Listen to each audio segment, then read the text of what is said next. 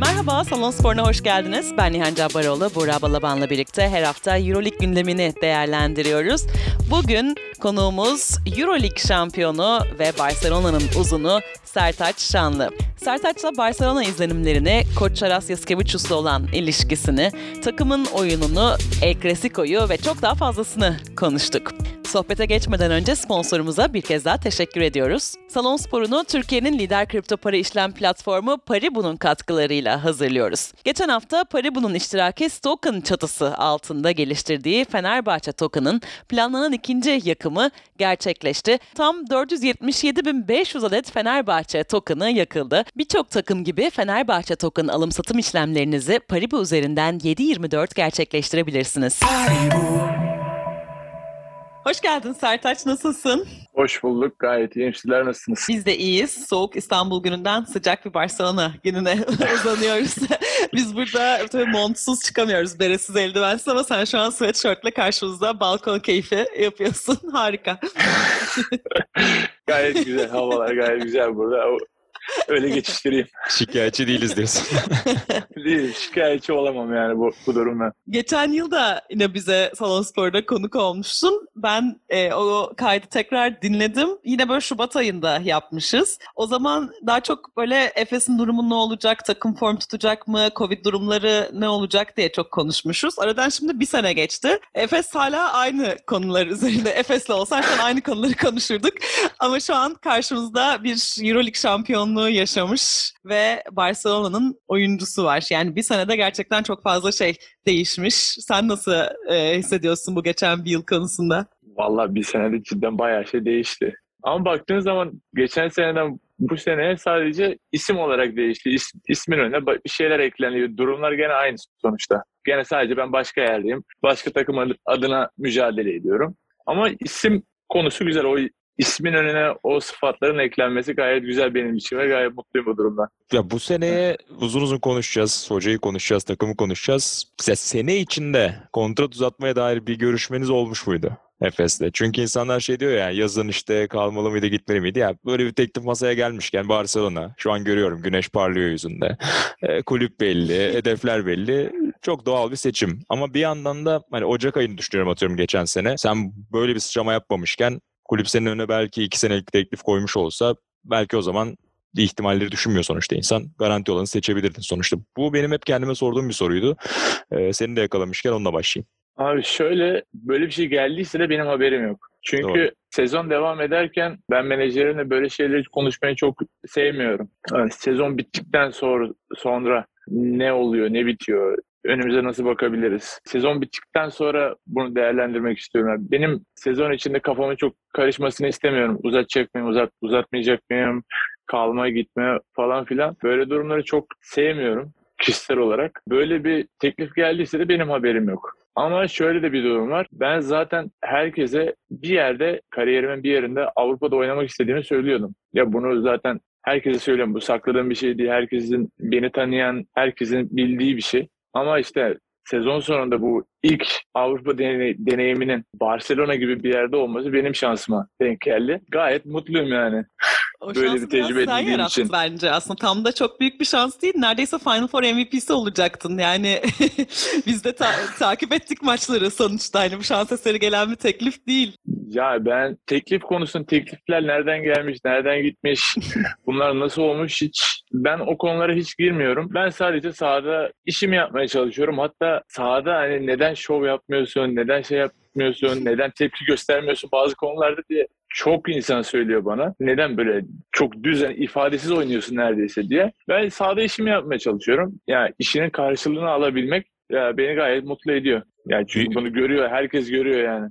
Doğru bu tavır ve işini yapma o da biraz kütükle de alakalı mı pek Sertaç? Yani Trakya'da öyle bir şey vardı tabii. Yani hallederiz diye benim de bir iki çok yakın arkadaşım var. Ee, onlar da hep ya adaş hallolur gibi yaklaşıyorlar genelde konulara. Ya, hall ya hallederiz ya. Tabii ki küçükten Küçükten illaki bir şeyler var da o iş yapma konusu şimdi şeyden de çekinmiyor değilim biraz. Şimdi çok büyük konuşmaktan biraz çekiniyorum. Çünkü çok büyük konuştuğumuz zaman o, o konuştuğun şeyin altını dolduramadığın zaman kendi başına iş açmış oluyorsun. Yani hiçbir şey demediğin zaman yaptığın herhangi bir şey sana artı olarak geri dönüyor. Bu da benim işime geliyor yani basit olarak. Ligi soracağım Sertaç. Ya birkaç sene önce aslında hatta 4-5 sene önce diyeyim. Türkiye Ligi'nin işte gelen yabancı kalitesi, ligin genel takım ortalamasının çok daha yüksek olmasıyla hani İspanya ile çok kıyaslandığı bir dönem vardı hatırlıyorsun ama son dönemde biraz ekonomik sebeplerle de ligdeki işte üstteki 3-4 takım ayırdığımızda Türkiye'de biraz kalitenin düştüğünü görüyoruz. Sen bu sezona Barcelona'da biraz sakatlıkların da etkisiyle yavaş yavaş hani takıma adapte oldun aslında ilk birkaç hafta o sakatlıklarla hmm. uğraşmıştın ama sonrasında daha rahat test edebildin. Türkiye'de biraz daha bizim dışarıdan gördüğümüz en azından hani %100'ünü vermeden de aslında kazanacağınızı hissettiğiniz deplasmanlar oluyordu. Efes, Fenerbahçe gibi e, sağlam Euroleague takımlarından geliyor biliyorsan.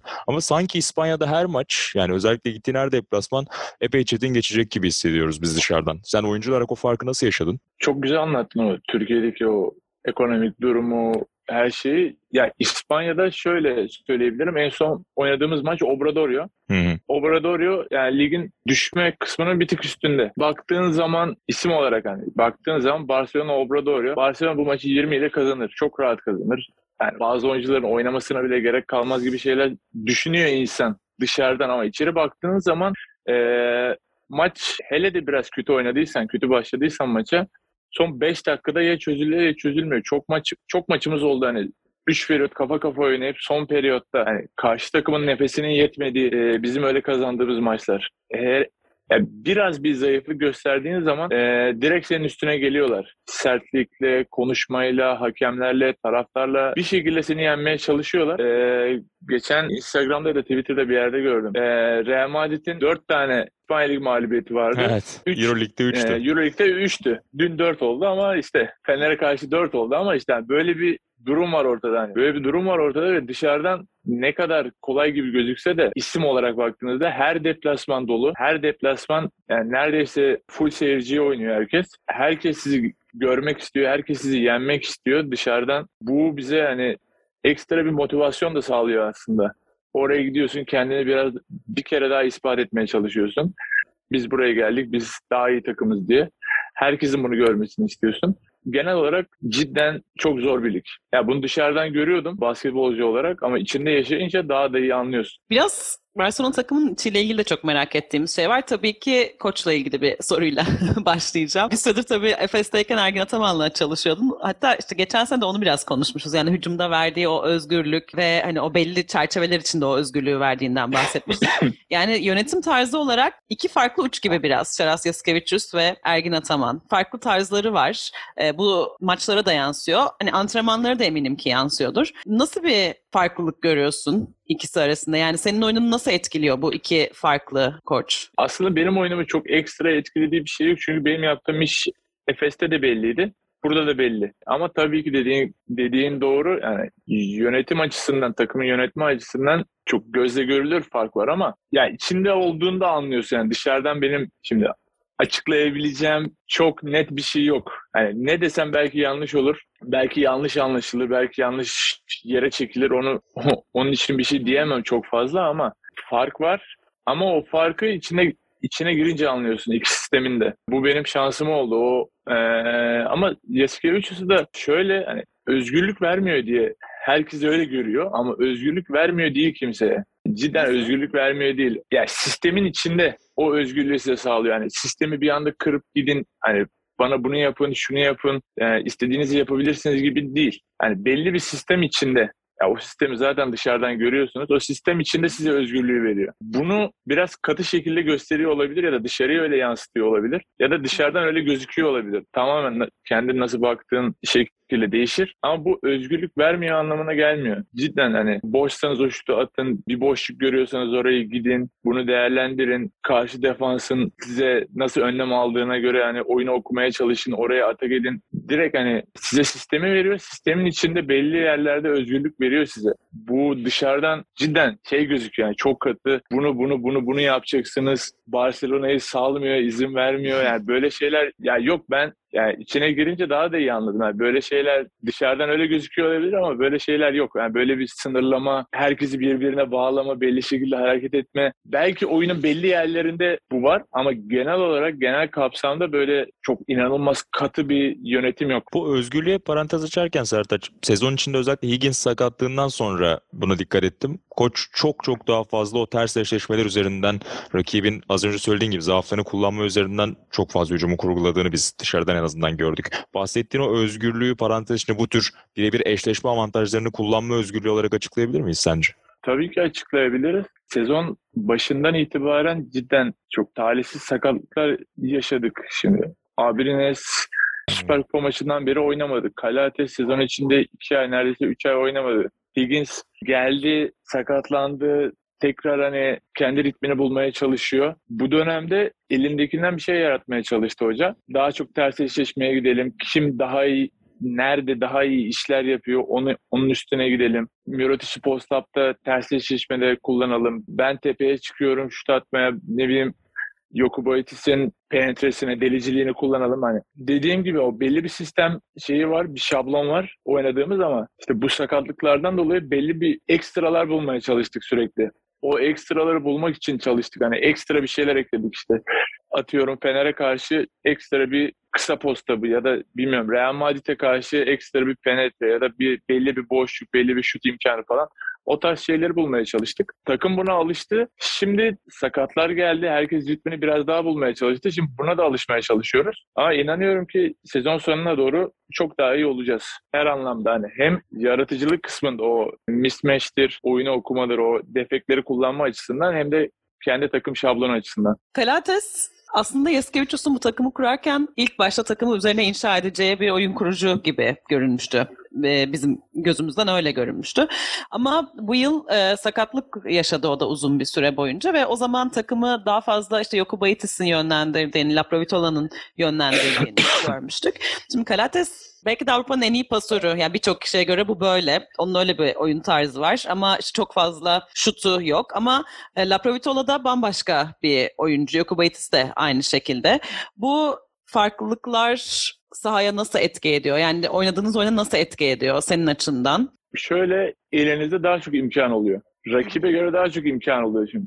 Bazı maç geliyor Kubaitis'in penetresi üstünden oynuyoruz. Herhangi bir maç hani siz söyleyin maçın adını. Bazı maçlar Kalates'in yaratıcı, yaratıcılığından hani takımı beslemesinden, bazı maçlar e, La Provitola'nın şutundan, piken rolü üstünden oynuyoruz. Ya bu elinize cidden ciddi bir imkan yaratıyor. Ciddi bir ekstra yaratıyor. Yani bazı maçlar Kalates, La Provitola beraber sahada kalıyor. Hangisini oynayacağını hangisine daha iyi önlem alacağını rakip takım kavramaya çalışırken biz oradan atak ediyoruz. Yani Saras da yani bunları yani çok iyi okuyabilen bir antrenör. Kimi nereden kullanacağını çok iyi bilen bir antrenör. Bu bize çok ekstra katkı sağlıyor. Yani Yokubaitis e, Kalates'in e, sakatlığında takımı sürükledi. La Provitola zaten orada. Şimdi Kalates de döndü. Hı hı. Takım belli yerlerde koşuyor, belli yerlerde sete oturuyor, yarı saha hücumu üstünden atak ediyor. Bu cidden hem takım olarak bize iyi bir imkan sağlıyor hem de Saras bu imkanları kullanmayı çok iyi biliyor. Evet çeşitlilik yaratıyor diyorsun yani aslında. Evet çok çeşitlilik yaratıyor. Yaskevicius'un iletişim biçimiyle ilgili de ben soru sormak istiyorum. Yani dışarıdan bakınca biz sadece hani maçta görebildiğimiz için biraz böyle e, işte oyuncuları yer yer kızdığını, bağırdığını e, görüyoruz mesela. Sert bir iletişim gibi görünüyor bize dışarıdan. Peki içeriden nasıl yansıyor bu size? Nasıl bir iletişiminiz var? Ya, bağırıyor da şimdi hangi antrenör bağırmıyor ki? Doğru. Hani. Ya öyle de bir şey var şimdi. Hangi antrenör bağırmıyor ki? Ama ya dışarıdan ya sert gözüküyor olabilir ama o kadar çok istiyor ki kazanmayı. Bir basit hata gördüğü zaman ya bunu nasıl yaparsın diye sana derdini anlatıyor. Üst üste 2-3 tane daha o hatayı yaptığın zaman sana sinirleniyor. Bağırıyor, seni bağırarak oyundan çıkartıyor ama sonra geliyor ya seni şu şu yüzden oyundan çıkardım. Ya bunları tekrar sahaya girdiğinde bir reaksiyon ver, daha fokuslan diye derdini anlatıyor. Daha sonra tekrar seni oyuna soktuğunda sen de o hatayı anlamış nerede ne yapacağını daha iyi çözmüş biçimde sahaya giriyorsun. Ya böyle tabii devasa oyunculuk kariyerleri olunca o hatayı yapma yani o hatayı nasıl yaptığını anlamayabiliyorlar oyuncuların biraz. Yani çok iyi oyunculara evet, o söylenir ya. Yani antrenör olmakta zorlanabilir. Çünkü aynen kendisi öyle. zaten o hataları yapmadığı ve belli bir görüşe ve yıldızlığa sahip olduğu için diğerlerinin bunu nasıl yapamadığını, nasıl göremediğini anlamakta zorlanabilir derler yani. Ya ama işte o hatayı sen yaptığın zaman tamam sinirleniyor bağırıyor ama seni oyundan çıkardığında yanına gelip onu anlatıyor.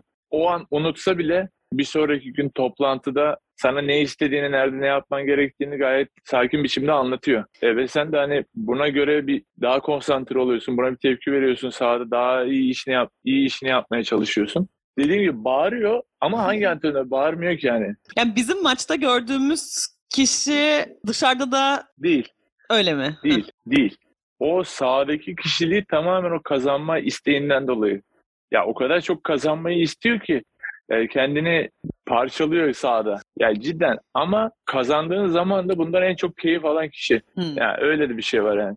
Yani senin kazan kazanmak için her şeyi yapmaya hazır o sahada. Bunu da görüyorsun. Sahada yaptığın hataları dediğim gibi sana düzgün biçimde anlatıyor. Eğer buna karşı tepki verirsen, şey yaparsan, yani anladığını gösterirsen sahada neler istediğini sana daha da fazla destek oluyor saha içinde. Antrenmanlarda da maçlardakinden biraz daha sakin diyeyim. biraz daha sakin ama o hissiyat gene var. İşte bunu bu hataları bu kadar kolay yapmayın. Yani biraz daha dikkat edin diye e, uyarıyor sizleri. Genel oyuncu eğilimiyle Şaras'tan bağımsız soracağım Serta. Çok fazla takımda oynadın, çok fazla koçla çalıştın çünkü. Bahsettiğin o saha içi harareti tabii ki Şaras'a özgü değil. Bu Jelko Obradovic'den al birçok koça Hı-hı. bunu yansıtabiliriz. Kenarda o dedin ya galibiyet çok istiyor, kendini yırtıyor diye. O koç tipini kenarda görmek oyuncunun psikolojisinde neyi değiştiriyor saha içinde? Yani sanki ulan hani bu adam bu kadar uğraşırsa benim de ekstra bir bir barem daha uğraşmam lazım mı hissettiriyor bilinçaltında oyunculara? Ya tabii ki hissettiriyor ama ben kendi açımdan söyleyeyim. Ben önce sahada kimin ne yaptığına bakıyorum. Yani çünkü benim sahada dinlediğim adam genelde ya Kalates oluyor ya Laprovitola ya da Yokubaitis. Onlar oluyor benim saha içinde çünkü konuştuğum insanlar gene daha çok. Ben kenara daha çok bakmamaya çalışıyorum. Takımın guardları o iletişimi sağlamaya çalışıyor.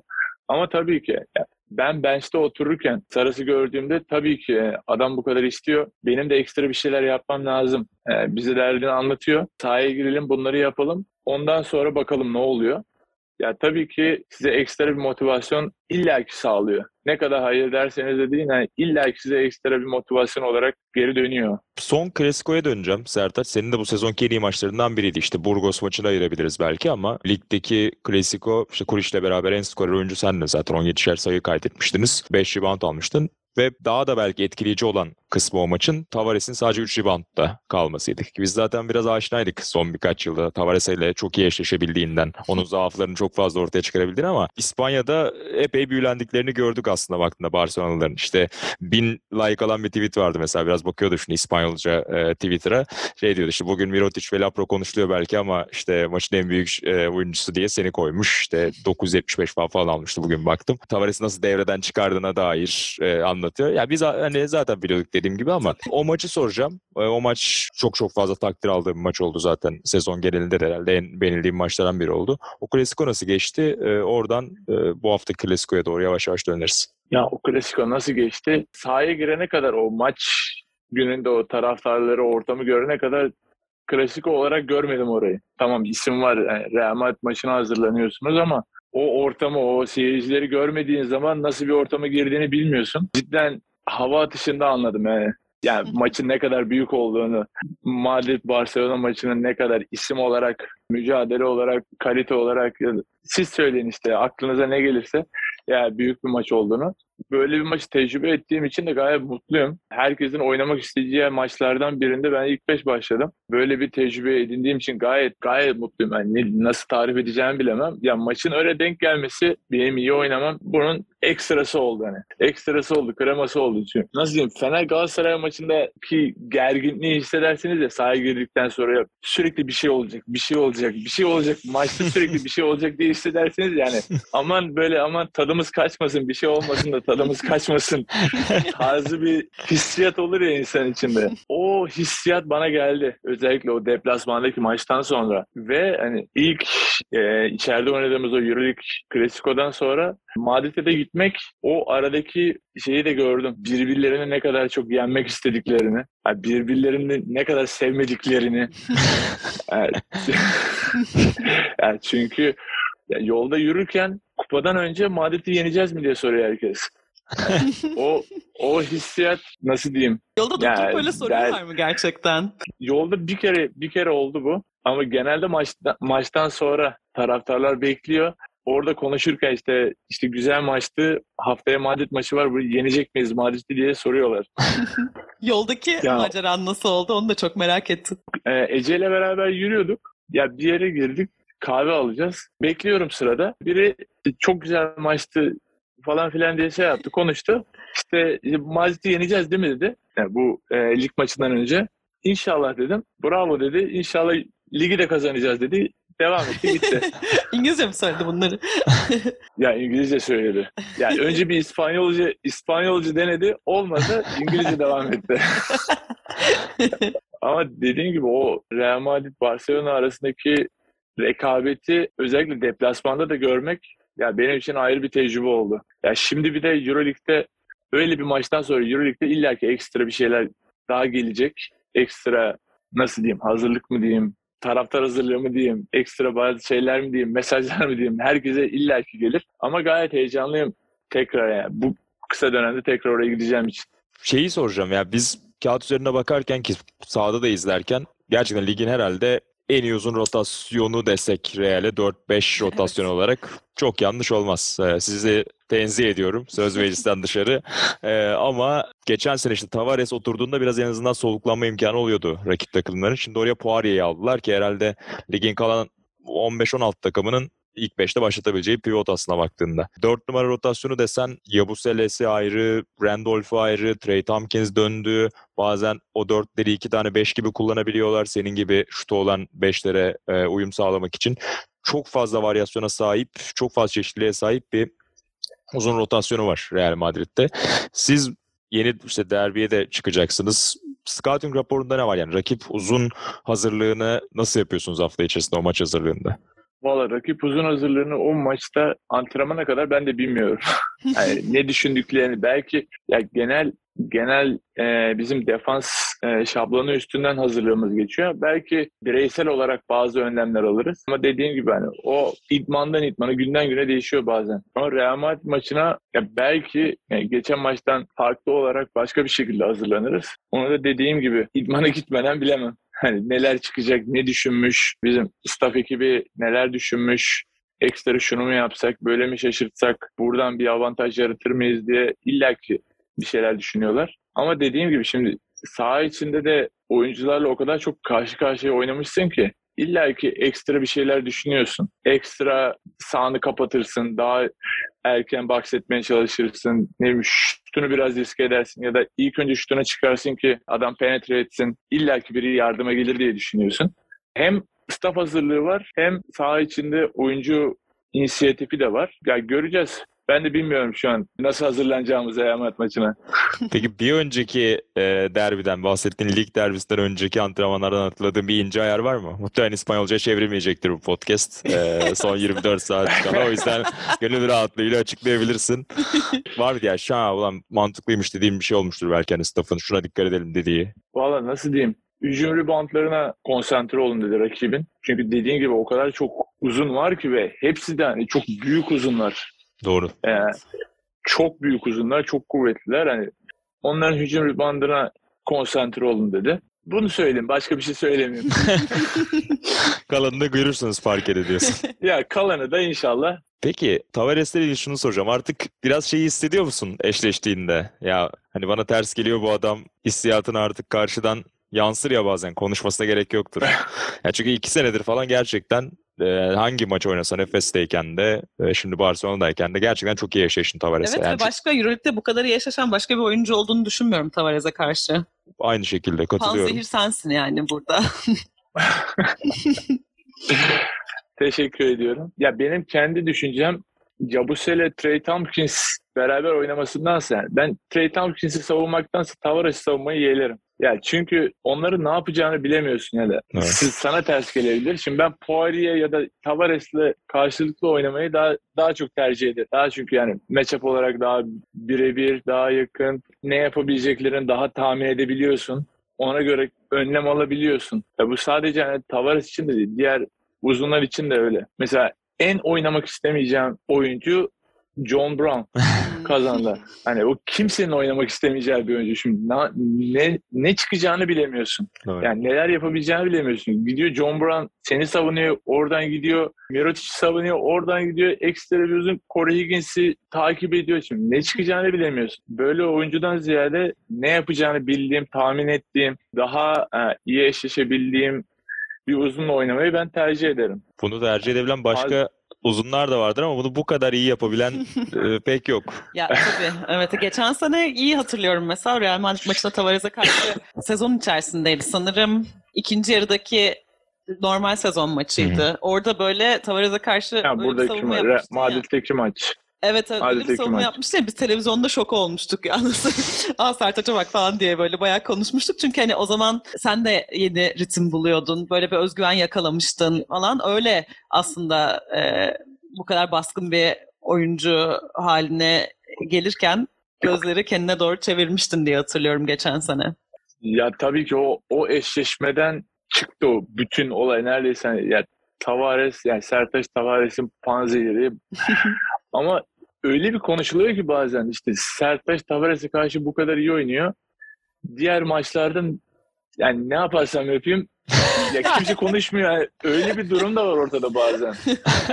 ya öyle öyle bir şey de oluyor. Ben onu da anlamıyorum. Şimdi sadece Tavares'e karşı oynuyormuş gibi bir ya muhabbet de dönüyor ortada. O da aslında benim çok hoşuma gitmiyor. Hmm. Hmm. Yani sadece Tavares Tavares var. Barcelona Serte, Serteci Tavares yüzünden aldı. Diğer maçları sallamıyor. Sadece Madrid maçına bakıyor. Hani böyle bir ortam da yok.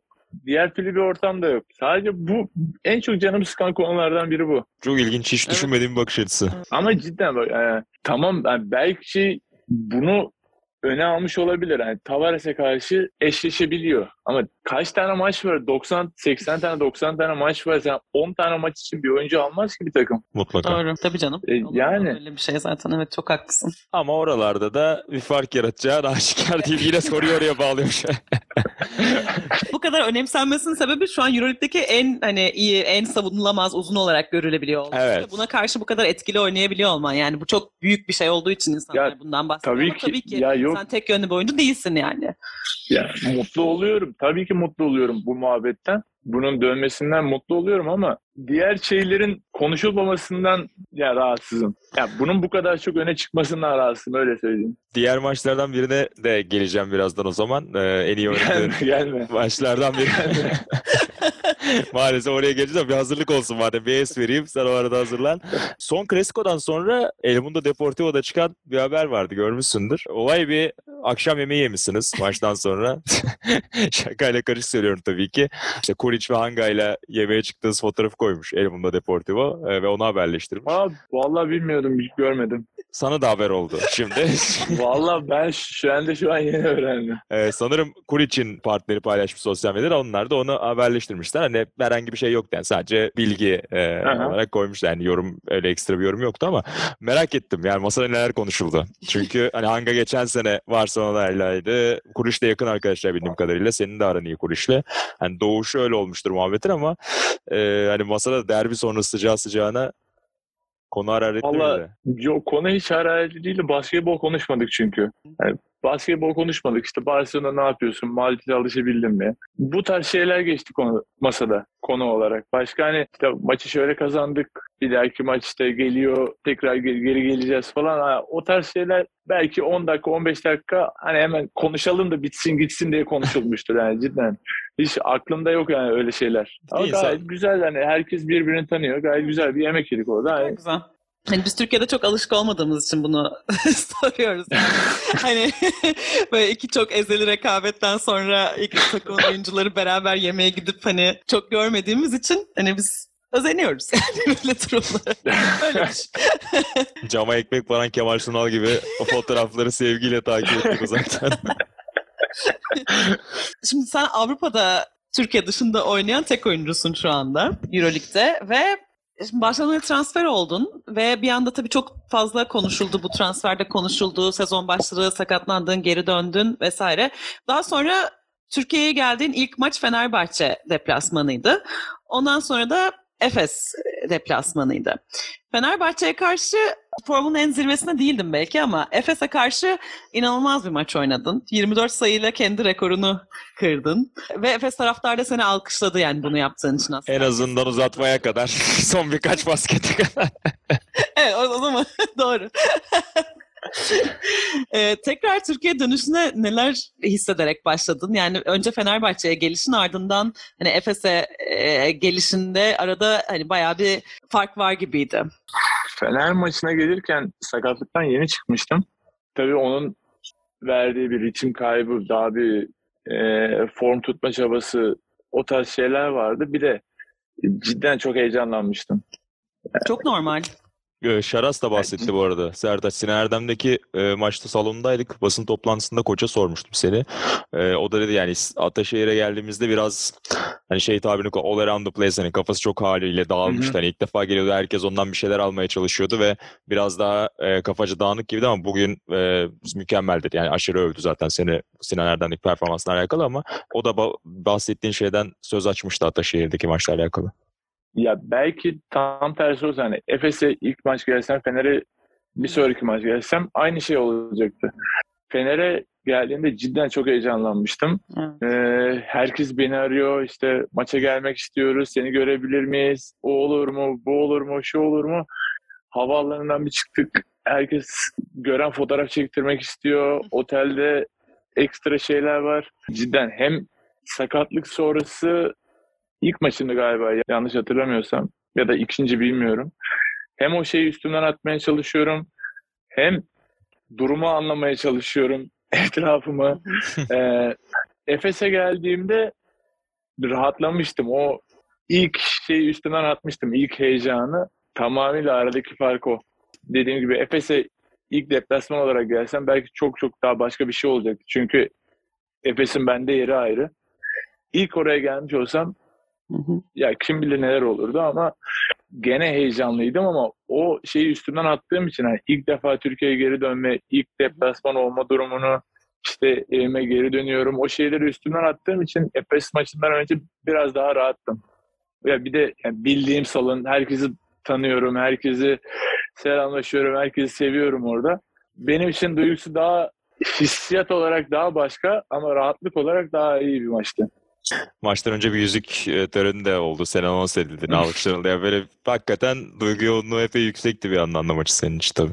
Tabii ki çok maçtan sonra söyledim. O ne hissettiğimi, ne anlatacağımı, nasıl cevap vereceğimi o soruları cidden bilmiyordum. Çünkü Efes'in yeri bende cidden ayrı. Şimdi basketbola Efes'te başladım. Efes'e ilk geldiğinde hayal kuruyordum. İşte burada A takımda oynayabilir miyim? Avrupa Kupası kazanabilir miyim? Lig şampiyonu olabilir miyim? Bu hayalleri kuruyordum. Bu hayalleri gerçekleştirdikten sonra yurt dışına gidiyorum. Geri döndükten sonra ne hissedeceğimi, işte buradan ayrılmışım, buraya nasıl geri dönerim, kimlerle nasıl konuşurum, kimlere nasıl selam veririm, cidden bunları çok düşündüm. Ama e, işte o sahaya çıktıktan sonra o e, nasıl diyeyim o yükü üstünden attıktan sonra biraz daha rahatlayabildim. Maçtan sonra otele gidince rahatlayabildim. Cidden çok yoğundu yani. Ne hissedeceğimi maç içinde, maç sırasında ya karşı takımla nasıl konuşacağımı şimdi Simon'la Shane'le, Buğra'yla, Tibor'la yani her şey yani kaç sene beraber oynamışız. Yani maç maç sırasında bir şey konuşsam ne diyeceğim diye düşünüyorum maç içinde hani. Hem ne oynayacağımızı düşünüyorum, neler yapacağımızı düşünüyorum hem onları düşünüyorum. Cidden değişik bir maçtı benim için. Soyunma odasında çıkışta e, sana selam vermek söylemiştik. O sırada Rodrik Boboa da geçiyordu oradan. Ay seni çok özledim yaptı sana böyle. Bizim içimiz ve yumuşacık oldu orada. nasıl bir duygu olduğunu hani empati yapabilerek hani biz bile bu kadar duygulandıysak senin yaşadıklarını hani düşünerek bunu e, söyledim. Ya onlarla hala hala konuşuyoruz. Hala konuşuyoruz şimdi. Konuşmayı nasıl bırakabilirsin Tabii ki? ki. Şimdi neler neler yaşamışım. Ee, buraya deplasmana geldiklerinde de otellerine gittim tabii ki ziyarete. Hani yani neredeyse ya bıraksan hani geri dönmeseler sabaha kadar otururduk orada muhabbet ederdik. Yani öyle bir durum vardı şimdi. Ama ya iş var ama işin dışında bunlar da var şimdi. Bunları yaşamadan o işin çok bir anlamı kalmıyor yani. İş tamam o işin yani ama bu dediğin gibi hani, hani siz öyle hissetmişsiniz düşünün ben nasıl hissettim. Evet. Tabii ki. Gecesi gündüzü yıllarca beraber geçmiş. Bir de insanlar az önce yemek ve hanga muhabbetinde de e, bahsetmeye çalıştım o yüzden. Dışarıdan bakınca sanki iki basketbolcu, üç basketbolcu bir araya geldiyse sadece onu konuşurlar. Ya aslında hayır. Biz onlardan bahsederken basketbolu konuşuyoruz. Onların ayrı hayatları var, eşleri var. Konuşacakları bir ton konu var aslında. Dediğin gibi o yanılgıya düşebiliyor bazı insanlar. Ya aynen şimdi biz orada her her buluştuğumuzda basketbol kurtarmaya çalışmıyoruz yani. işte ne yaptın? Ailen nasıl? İşte e, kızların nasıl? Yani böyle şeyleri soruyorum yani. Yani tabii ki basketbol konuşuyoruz ama basketbol senin yaptığın işin. Ya tabii ki keyif alıyorsun o işi yaparken ama onun dışında da kurduğun işte arkadaşlıklar, dostluklar ya böyle şeyler de var. Bunlar da önemli. Kesinlikle. Ya böyle hani arkadaşlarından ayrılınca insan hakikaten biraz böyle duygusallaşıyor gerçekten. Mesela yani biraz kişisel bir şey soracağım. Benim de böyle yakın arkadaşlarımız birbiri böyle yurt dışına taşınıyorlar. Ve hani ya bir yandan çok mutlu oluyorum tabii ki arkadaşlarım için. Bir yandan böyle ama hani o beraber geçirdiğimiz zamanlar böyle biraz hani geçtiği için hüzünleniyorum. Ama bir yandan insan kendini büyümüş gibi de hissediyor. Yani sen şimdi hani burada çok güzel vakitler geçirdin, şampiyonluklar yaşadın, çok iyi arkadaşlıklar kurdun. Şimdi Barcelona'da yeni bir hayat kurdun kendine, eşinle birlikte. O böyle büyüm hayallerini gerçekleştirip Barcelona'ya taşındın. O böyle büyümüş hissediyor musun kendini? Sende nasıl bir etkisi oluyor bu duygusal geçişlerin? Ya ya o büyümüş hissiyatı geliyor cidden. Ama o duygusallık da her zaman oluyor. Efes'le oynadığımız iki maçta da ben cidden hani ne hissedeceğimi bilemedim. Neler yapacağımı. Saha içinde Tibor'la konuşacağım. ya bir şey konuşsam beni yanlış anlar mı diye düşünüyorum ya da hani şimdi bekleyeyim daha sonra konuşurum daha iyi konuşuruz daha uzun uzun konuşuruz muhabbet ederiz. Şimdi ne kadar büyümüş hissedersen de hisset bunları yaparken ama o arkadaşlarını tekrar gördüğün zaman o çocukluk gene geliyor. O duygusallık illaki tekrar geliyor sana. Doğru. Ama şeyden de mutluyum. Bütün takım arkadaşlarım neredeyse şey dedi yani. Ya senin için mutluyum iyi ki hayalinin peşinden koştun, istediğini yaptın diye söyledi herkes teker teker. Bunun için de gayet mutluyum. Hepsine de teşekkür ederim tekrardan. Ne güzel. Oteldeki e, ziyaret ettin dedin ya Barcelona'da. Oradaki masa Hı. nasıldı? Yani daha uzun soluklu oturanlar yine Tibor, Buğra o tayfa mıydı yoksa sürpriz ziyaretler var mıydı? Ya yok herkes vardı yani bütün oyuncular geldi. Ya tabii ki bazıları geldi gitti. Ama herkes geldi. Herkesi teker teker oturduk muhabbet ettik. Geçen sene pandemi zamanı her taraf kapalıyken Buran'ı görmekten sıkıldığından denmişti. Sürekli onu gör- gördüğünden ve onu görmekten çok sıkılmıştı. Şimdi olduğumuz duruma bak. Ya şu tabii ki yani tabii ki orası öyle. Ama ya Buğra'nı tabii ki çok seviyorum. Ama geçen sene cidden çok sıkılmıştım.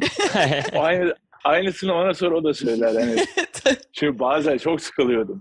Ama cidden o ayrı kalınca ne kadar özlediğini işte takım arkadaşlarım, eski takım arkadaşlarımı ne kadar özlediğimi gayet iyi anladım. Epey duygusal, yumuşacık anların ardından yavaş yavaş sana doğru geleceğiz. Sertaç yani çok yoğun bir maç temposu, ne kadar sürekli antrenman, maç, yolculuk yaptığını biliyoruz. O yüzden çok teşekkür ederiz öncelikle. Kapanışta biraz daha böyle neşeli, kısa cevap istediğimiz sorularla yapalım istiyoruz. Hazırsan başlayacağız. Tamam yapalım. Yapalım inşallah hazırımdır. La Provitola'nın bıyığıyla en çok dalga geçen kimdi soyunma odasında? Herkes. Herkes. Ayırabileceğim kimse yok. Herkes. Cesur bir Bir de seçim. şöyle çok cesur seçim. Bir de e, bizim malzemeciyle iddiaya girmiş Real Madrid maçından önce. Kazanırsak sen de bırakacaksın diye. Yani kazanırsak malzemeci bıyık bırakacak. Kaybedersek Lapro kesecekti. Artık Ekstra bir kişi daha var takımda bıyıklı. Peki Barcelona'da şehrin en sevdiğin yanı nedir? Şehrin en sevdiğim yanı İstanbul'dan daha küçük. Hmm. O olabilir. Ya da Çünkü, en sevdiğin yeri. e, en sevdiğim yeri çok var ya. Ece ile Boca Grande'ye gitmeyi bayağı seviyoruz. Yani çünkü çok güzel restoran. E, yemekleri de güzel. Oraya gitmeyi seviyoruz. Barcelona'da şehrin küçüklüğü hoşuma gidiyor. İstanbul'dan daha küçük olması. Yani her her yere e, 15 dakika arabayla gidebiliyorsun. Sen burada da hani Galata'da ve şehrin güzel yerlerinde takılmayı seven bir. Yani Birçok meslektaşından ayırdığımız yönlerinden biri oydu seni. O yüzden hani doğru adres şehir e, tavsiyesi almak için. Barcelona'da Botafumeiro diye bir restoran var. Gitmişsindir belki. Bütün Gittik bayağı gittik. Ronaldinho ile karşılaşmıştım yıllar önce. Bütün ünlüler gidiyor sanırım ama böyle Morgan Freeman ünlüsü hani böyle şeyleri Yok geçti. gidiyor. Hani, Öyle. ya şehrin en ünlü restoranı galiba. Cidden en ünlü restoranı şehrin. Bir de içerideki Euroleague maçlarını 9'da oynuyoruz. O saatten sonra açık olan tek restoran. Hmm. Genelde oraya gidiyoruz maçlardan sonra. Birkaç kişi beraber hadi yemeğe gidelim. Nereye? Oraya. Çok güzel restoran. Tavsiye ederim. Peki hazır restoranlardan bahsetmişken favori tapas seçimin? Ya tapas bizim mutfağa göre değil.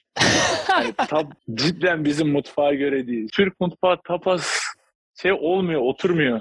Türkiye'den gelen biri buraya geldi tapas yerim bu ne diyebilir cidden. Ama buradakiler için tapas çok ekstra bir şey, güzel bir şey. Yani ben de çok seviyorum. Ama işte birini söylemeyeyim ekstra tapas şu çok güzel şunu ta- şu çok hoşuma gidiyor diye. Genel tapas konseptini seviyorum ama o tapas konseptini Türkiye'de bir restoranda uygulamaya kalksan valla taşlarlar. Cidden taşlarlar o restoranı. Belki İspanyol mutfağı diye reklamını çok iyi yaparsan belki tutar ama tutmaz. Genel olarak tutmaz. Bir de ticaret tavsiyesi. Tutmaz ama buraya gelip görmen lazım. Benim çok arkadaşım var. Gelecek tapas bu mu diye söylenebilirler. tapas tapas tapas dedin tapas bu mu diye söylenebilirler. Ekmek üzeri 2-3 şey yani. Domates bir şey, biber. Basit gösterdiniz tapası. Yani bu sohbetin üzerine onu söyleyebilirim. Ya basit göstermek değil amacım ya. Tapas cidden yani. Yani güzel olduğu zaman cidden güzel. Çok güzel geliyor ama o tapas Türkiye'de tutmaz. Ben onu söylüyorum. Peki soyunma odasında en şaşırdığın karakter kimdi? Valla ya belki cesur seçimlerinden dolayı Lapro olabilir. Ya çünkü bir şey yapmaya çalışıyor. Sürekli ya ne çıkacağını bilemiyorsun. Ben soyunma odasından çıktım bir gün. Lapro içeri girmiş. İçeriden ya lütfen bana yapmadığını söyle falan. La, o Lapro diye bir ses geldi. Ben salona girerken gene ne yaptı diye düşündüm. ha. Gene ne yapmış olabilir ki bu tepki geldi diye düşündüm. Belki o olabilir. Ya onun dışında ekstra çok şaşırdığım kimse yok ya. De herkes iyi niyetli. Herkes e, sezon başından itibaren bana çok yardımcı olmaya çalıştı herkes. Yeni geldin, işte bir şey ihtiyacın varsa söyle, e, herhangi bir şeyde direkt yardım isteyebilirsin, yardımcı olurum diye. Herkes çok yardım etmeye çalıştı. Burada La Provitola'nın hakikaten nasıl bir eşiği geçtiğini şöyle anlatalım. Sürekli takım arkadaşlarının terliklerini çalan bir karakter var soyunma odasında. Onun önüne geçti. Ya o da, ya Kalates'te ya terlik terlik çalıyor ama ya terlik kendi terliği var ama hani seninle Hobi uğraşmak olarak. ist- hobi olarak seninle uğraşmak istiyor gidiyor senin terliğini giyiyor. Yani ne yapabilirsin ki? Senle sırf uğraşmak için bir şey yapıyor yani. Geliyor senin yerine oturuyor. Yani senin yerine oturuyor. Elbiselerini dağıtıyor. Üstüne başını çıkartıyor sağa sola. Sırf seninle uğraşmak için hani keyif, ya bundan keyif alıyor. İlginç. e, Mirotic'i hiç sormadık bu arada. Kapanışı onunla mı yapalım? E, İstanbul'da-? İstanbul'da Sertaç'ın formasını giymişti biliyorsun o 24 Aa, sayıdan evet. sonra. İstanbul'da giydi benden önce de birkaç kere şey yaptı. Bir maç Brandon'a giydi, bir maç Lapro'nun, Rokas'ın öyle şeyleri seviyor. Destek verdiğini göstermek istiyor. Herkese. Yani sadece takım içinde kalsın istemiyor. Herkese göstermek istiyor bunu. ya bu kadar büyük bir oyuncu olmasının en büyük sebebi ne? diye kısa bir soru sorabilirim. Zormuş. Vallahi zor soru. İsteği diyebilirim, çalışması diyebilirim, takım için elimden elimden gelen her şeyi yapmaya çalışıyor. Kötü bir gün geçirse bile o son topu kullanmaktan çekinmiyor. Ekstra bir gün geçiriyor diyelim. Her şutu sokuyor ama bir ekstra pas veriyor. Hani takım arkadaşım da bu olayın içine dahil olsun diye uğraşıyor. Yani herkesi yanında taşımaya çalışıyor. Fenerbahçe deplasmanı işte yani. Kötü bir gün geçirdi ama gitti son topu kullandı. Oradan örnek verebilirim herkesle beraber gitmek istiyor bir yere. Tek başına bir şey yapmak istemiyor. Böyle söyleyebilirim, böyle cevap Gayet verebilirim. güzel bir cevap verdim ben. Geçen yıldan bu yıla benim de gözlemlediğim yani Mirotic'te en büyük değişimlerden biri o liderliği daha sanki sahiplenmiş gibi. Yani o Canon maçında mesela belki onu da biraz konuşabiliriz kapanışta. Yani Canon onları yaptıktan sonra hemen Mirotic'in onun üzerine gidip ona bir şeyler söylediğini, sizi takım arkadaşlarını ya da arenayı, salonu sahiplendiğini göstermesi takımda liderden bekleyeceğiniz bir özellik Evet. aslında. Ve ama önceki aynen yıllarda sanki hani çok onlara girmez, hani kendi topunu oynar, şutunu sokar, çok da verimli olur ama hani o işlere çok girmez gibi görüyordum ben dışarıdan ama bu yıl hakikaten hem takım arkadaşları hem salonu hem kulübü Evet. çok daha sahiplenen bir yapısı var sanki. Vakit geçirdikçe, daha da öğrendikçe elde ettiği bir şey bence. Ya dediğim gibi hani belki önceki senelerde kendi topunu oynar, başka ekstra hiçbir şey yapmaz, bir şey karışmaz gibi gözüküyordu ama bu sene ne olursa olsun hani herkesle beraber maçı kazanmak isteyen, tek başına maçı kazanmak istemiyor. Ya belki o maçlar da gelecek ileride. Belki tek başına maçı kazanacak. Belki tek başına kupa kazanacak. Hani o maçlar denk gelebilir. Ona bir şey demiyorum ama kimseyi hani arkasında bırakmak istemiyor. Hani ben Mirat için ben yaptım, ben ettim o havalara girdiğini görmedim. Ben oynarım, siz kendi topunuzu oynarın şeklinde bir herhangi bir hareketini görmedim sadece. Herkes birlik olmaya çalışıyor saha içinde. Ya bu saha dışından da gözüküyor. Doğru.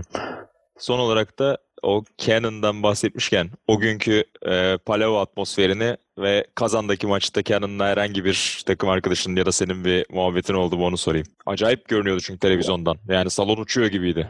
Ya salon uçuyordu o maçta. Ya özellikle o hareketten sonra ekstra bir şey oldu salonda. Ya kimse de beklemiyordu. Ya maç çok rutin gidiyordu o harekete kadar. Ya belki de kaybedecektik o hareketi yapmasa. En ufak bir şeyde bir şey olur yani bir maçta bir şey olur. Bir basket, bir hareket, hani herhangi bir şey. O maçta o denk geldi. Seyirci çok kişisel algıladı. Takım kişisel algıladı. Onun üstüne bir tepki koydu takım sahaya. Kazandaki maçta da bunun üstüne herhangi bir şey yaşanmadı. Sağ içinde, sağ dışında. Sadece Kenan'ın tweetini gördüm. O kadar. Ne hissettin peki? Hala konuşuyor diye şey geldi.